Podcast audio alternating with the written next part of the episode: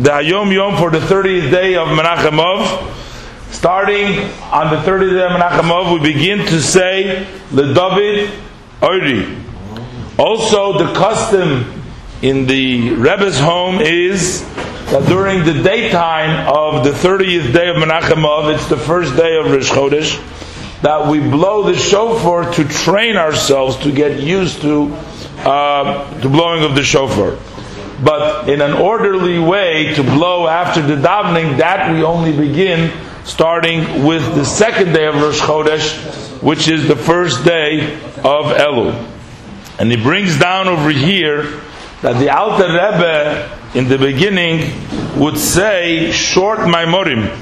For example, the Maimer that begins with the words, opens with the word Zecher Rav Tuvcha, and its and its explanation, which is printed in the Siddur, the Alter Rebbe Siddur with Chassidus, it's printed over there, and it's not such a huge long Maimer, and yet it was said in six uh, continuous uh, pieces. So that means uh, each piece that was said a little bit longer than it's printed. But yet you can see that it was broken up into six pieces, that they were short Maimorim in the beginning. Only later on did he start saying longer Maimorim.